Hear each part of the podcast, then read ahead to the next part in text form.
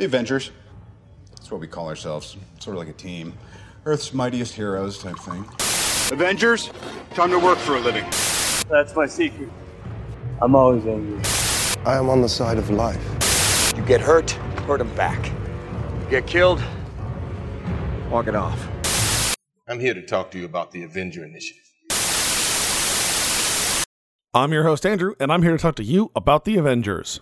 Welcome to episode 79 of Some Assembly Required, your weekly adventure into the annals of Earth's mightiest heroes, the Avengers. This week, we are taking a look at Avengers number 74, Pursue the Panther. This issue is written by Roy Thomas, pencils by John Buscema, inks by Tom Palmer, letters by Sam Rosen, and it comes to us in March of 1970.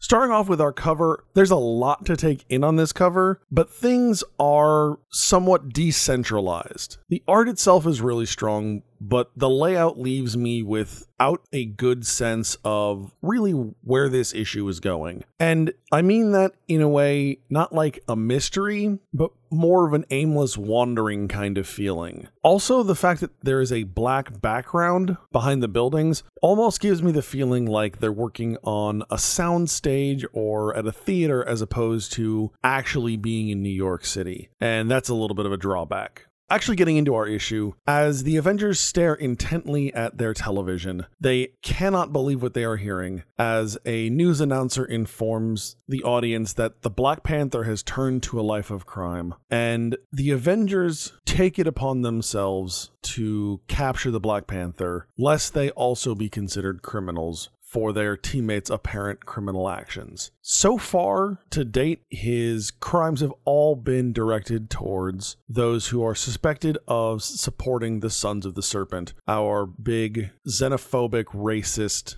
villain from last issue. Unfortunately, I wish this opening to the issue gave us a little bit of a better sense of how much time has passed since Black Panther was captured by the Sons of the Serpent at the end of last issue. Because if Black Panther has become a criminal, I would like to know how much time we've had to make that determination. It's fairly obvious that there's been at least some amount of time because he's apparently committed several crimes, but is this a course of a couple of days or a couple of weeks or maybe even a month or two? I'm inclined that it's somewhere in the neighborhood of a couple of days just based on how comic book timing typically works, but it's pretty unclear. On top of this stunning announcement, the news anchor states that Black Panther's actions must imply that he is not only African American, but that he is also leading a new form of militancy. Now, I have a hard time believing that even in 1970, the idea of a character named Black Panther being an African American would be surprising to the audience. But apparently, based on the way this news anchor addresses the audience, this should be something that they would find shocking and not necessarily appalling, but unexpected. And that leaves me scratching my my head a little bit. Now the Avengers obviously contest the idea that Black Panther is somehow this new militant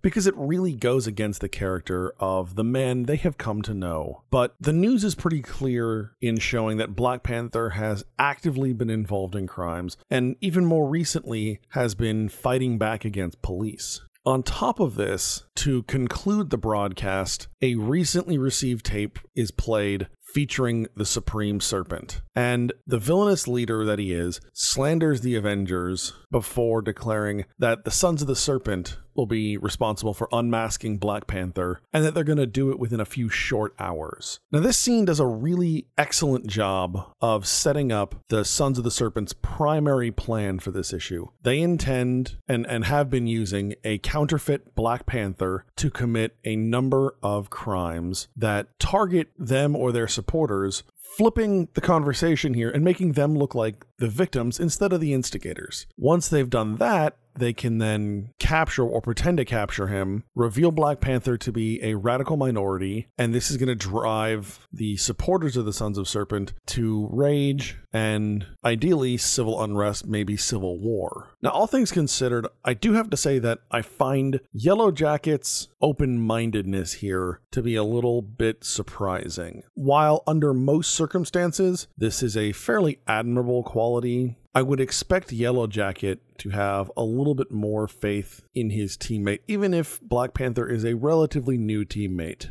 What the Avengers should be more focused on and what is more unsettling should be the reappearance of the Supreme Serpent. Last time we saw the Sons of the Serpent, their leader was unmasked and then imprisoned. So at this point, the Avengers don't know if it's the original Supreme Serpent or if someone else has taken his mantle. But even when the Sons of the Serpent have been slowly making their presence known again, they really haven't seen the Supreme Serpent. So for him to now come out, that tells the Avengers that things have begun to escalate.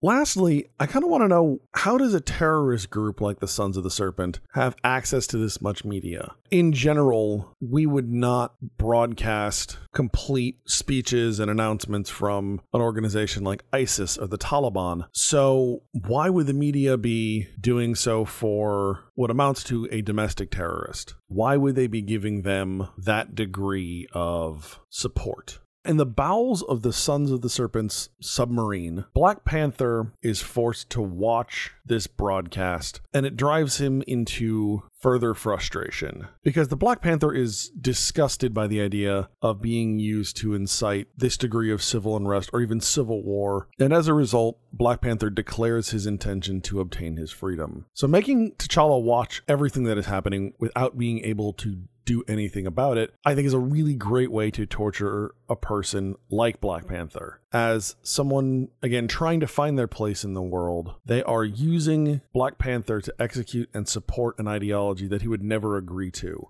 not only would he never agree to it, but it really is antithetical to what he believes in. So, Black Panther trying to find his place in the universe and then having someone else push him into a place that he would never himself choose to go into and firmly is in opposition to is really an effective way to mess with someone like Black Panther. And at this point, the art team does a really great job of conveying all of Black Panther's frustrations with this situation as they show him swinging between emotions from rage to despair. And it's extraordinarily convincing. I honestly believe that there is a person out there feeling these emotions and going through these swings. Obviously, I know that Black Panther isn't a real person, isn't a real character, but I believe that the emotions behind this fictional character are very real. Adding insult to injury, the news report is followed up by a brand new episode of The Dan Dunn Show, in which Dunn immediately begins to provoke Montague Hale by demanding what he will do when Black Panther is unmasked as an African American. The two men are once again joined by Monica Lynn, who tries to argue that these are the actions of a single person, to which Dunn vehemently insists that it is a referendum on the cause of all African Americans. And further, Dunn manages to maneuver Hale in such a way and into such a position that Hale is forced to really almost fatally compromise his his stance. Dunn finally provokes Hale into physically attacking him, and it's clear that not only are these two men feeling these tensions, but it's beginning to spill out as we see the television station's control room beginning to boil over with racial tensions as well. One thing I will say about this is it does feel like Hale is allowing himself to be baited far too easily. And it's odd because there's no good reason for Hale and Lynn to once again appear on Dunn's show. Generally speaking, in situations like this, it's really better to let this ideology die quietly and obscurely than to give it the attention and the validation it craves. Right? I mean, if you look at super far right or super far left views or conspiracy theories, things like that, the more attention you bring to them, the more credence people put in them. So if you just let Dan Dunn and his hateful rhetoric die, go ignored, odds are that it will eventually quietly find its way to the background and die its own little death in obscurity. So, as Black Panther continues to watch, he correctly judges the basics of the plan that the Sons of the Serpent have put in motion and the precarious situation he finds himself. The Supreme Serpent then informs Black Panther that he will soon be used to ignite the national powder keg. Now, while this is going on, the Avengers have decided to take to the streets in an attempt to find their wayward teammate. And because time is very limited, right, they only have a few hours, they are going to go ahead and split up in order to cover more ground. Now, this is just kind of a weird idea to me that the Avengers are just going to go basically walk around New York City and see if they can't find Black Panther. Having lived in New York City for four and a half years, it's a weird weird place. But I feel like this is even a little bit too much for New York City. I love New York. I wouldn't want to change New York, but there are actual limits to how weird that place is. So Vision being the let's let's call him an introvert uh, that he is, instead of walking around on street level, he actually passes through the ground in order to walk through the sewers Yellow Jacket, on the other hand, is swarmed by autograph seeking teens and is forced to shrink in order to escape the teens and continue on his mission. Now, both of these I really like because one, I love how Vision just decides that he's going to do his own thing instead of walking around people. And quite honestly, I kind of wish that were an option for myself as well, minus the stench and the filth. Yellow Jacket, on the other hand, is not very good with his celebrity, and it's very fitting for his character being the nerd that he is, and as we've seen, lacking some degree of social skills. So when I see moments like this, it really helps sell the character as being more of a real person, gives them a lot more depth, and makes them far more relatable. Now, Goliath, on the other hand, doesn't have a good experience in that he is mocked by passersby and then eventually is confronted by a police officer who's directing traffic and accused of causing a traffic jam. Now, all of these comments may have something to do with Goliath's rather odd, still bondage looking costume,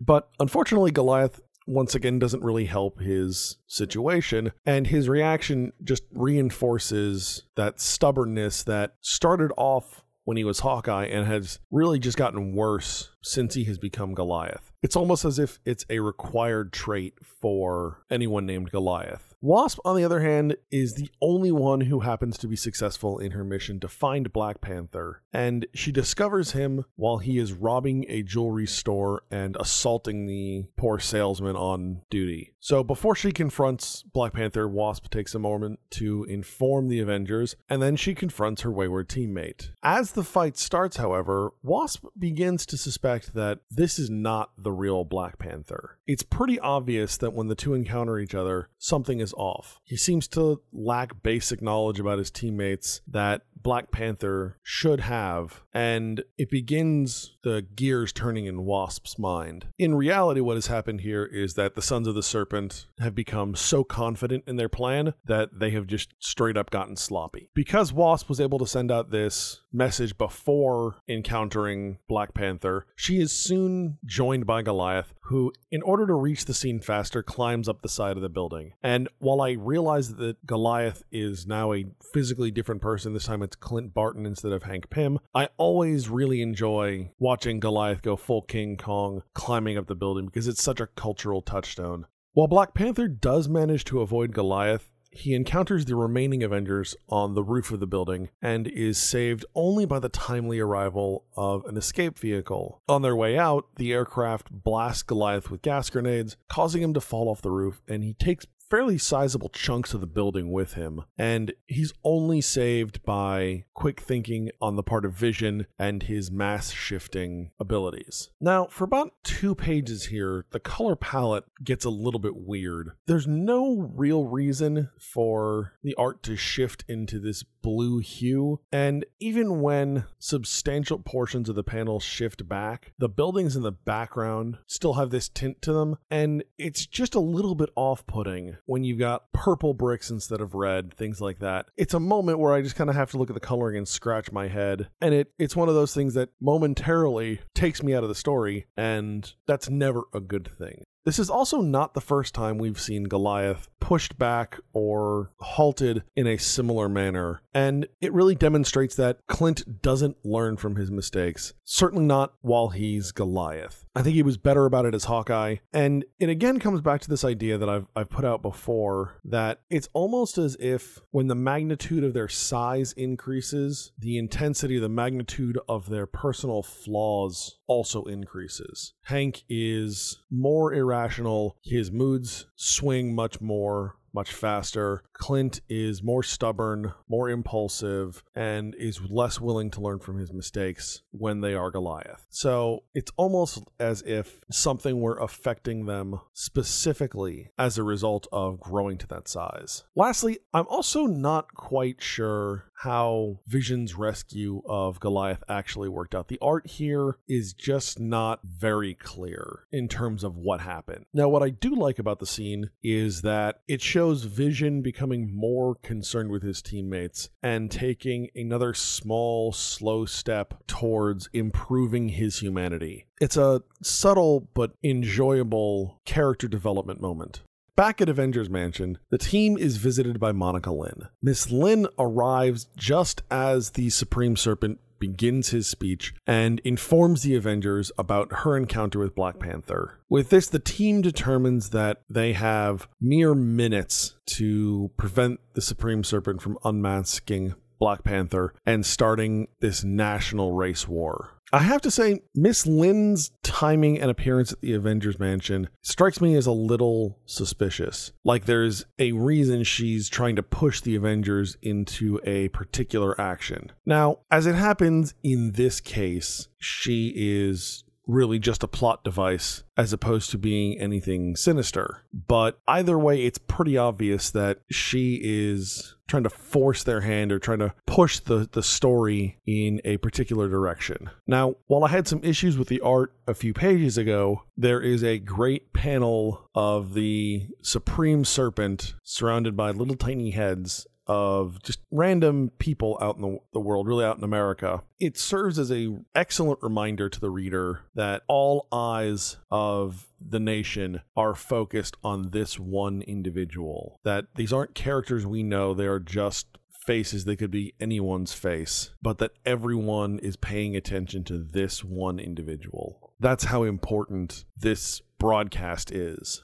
The Avengers manage to make it to the abandoned television station where the Sons of the Serpent are broadcasting from, just as the Supreme Serpent is finishing his speech. Fighting off several guards, the Avengers and Miss Lynn make their way to the studio just in time to see the imposter Black Panther unmasked. Now, I want to know like how long of a speech the Supreme Serpent is making because the time it would take them to get from the the mansion to this television station has to be several minutes, probably in the neighborhood of 10 minutes, 15 minutes. What they should have done is reveal Black Panther, get it over with, and then at that point they can monologue all they want. I get from a propaganda standpoint that they'll get the most bang for their buck if they really drive the crowd to a frenzy and then throw it over the top by revealing Black Panther. But at the same time, there's just so much more risk involved with that method than revealing him and then going into their, their rant. I'd also like to know why the Avengers, if they made it in time, didn't interrupt the speech. Because although they don't arrive with a lot of time to spare, they do manage to get there with 15, 20 seconds to go, maybe even as much as a minute. And then they just kind of hang out behind the curtain. I don't understand why they would do this, why they would wait. So while the Avengers are waiting, Vision manages to locate the real Black Panther and frees him in time to further unmask the imposter Black Panther as a white man wearing a black mask, wearing the Black Panther mask. Now, I don't get why the Sons of the Serpent would bring the real Black Panther to the station. If they were going to use a double in the first place, why would they take the risk? Obviously, in this case, it doesn't work out for them, but in general, either unmask the real man or unmask a doppelganger and keep the real Black Panther in a safe location. The one thing I, I will admit is that this second unmasking gives us a very Scooby Doo unmasking moment that's kind of funny. I don't think it's an, it's really not intended to be funny, but anyone who's watched the end of a Scooby Doo episode where they pull the rubber mask off of someone, this feels exactly like that moment. So, in the chaos that ensues, the Avengers are able to gain the upper hand and unmask both the Supreme Serpent and his lieutenant to be none other than Dan Dunn and Montague Hale. The pair admit that they really had no other motivation than obtaining power for themselves at any price. And as the dust clears on the scene, we find Monica Lynn deciding that she's going to abandon her singing career for one as a leader in the civil rights movement. Now, in the end here, none of this is a surprise, but this reveal is kind of an odd one, and I'll talk about that in just a second. Now, this is the end of the issue, and overall, I would say that the pacing of the issue is is just a little bit off. The story moves through certain parts too quickly and others too slowly, and there doesn't seem to be any particular consistency with regards to purpose. There are some unimportant moments that feel drawn out, and other critical ones like this ending are kind of rushed. And I think that really hurts the issue. Now, with regards to the big reveal here at the end, the inclusion of Hale as one of the villains for the issue is not strictly done poorly. But I feel that it undermines the anti racism message that the story is trying to get at. The reality of the 60s and 70s, and in some regards, even our modern day is that there were a lot of people like Dan Dunn who needed to be brought down. These are men who did all they could to feed the fires of radical unrest and discrimination. Making Hale an undercover operative and the idea that the pair is just doing this for personal power has the unfortunate consequence of making Dunn's actions and ideology less inherently vile and more stereotypically comic book villain, as though he didn't really believe in those things, but they were merely a means to an end. With those same ideologies wandering through our modern society, we really need to confront them for what they are and not shy away or convince ourselves that there is some slightly more palatable justification for what they are saying and doing. Allowing them to justify their actions in such a manner really prevents us from addressing the real problems and causes of racism and discrimination like this. And it does a disservice to everyone who is involved and everyone who it affects.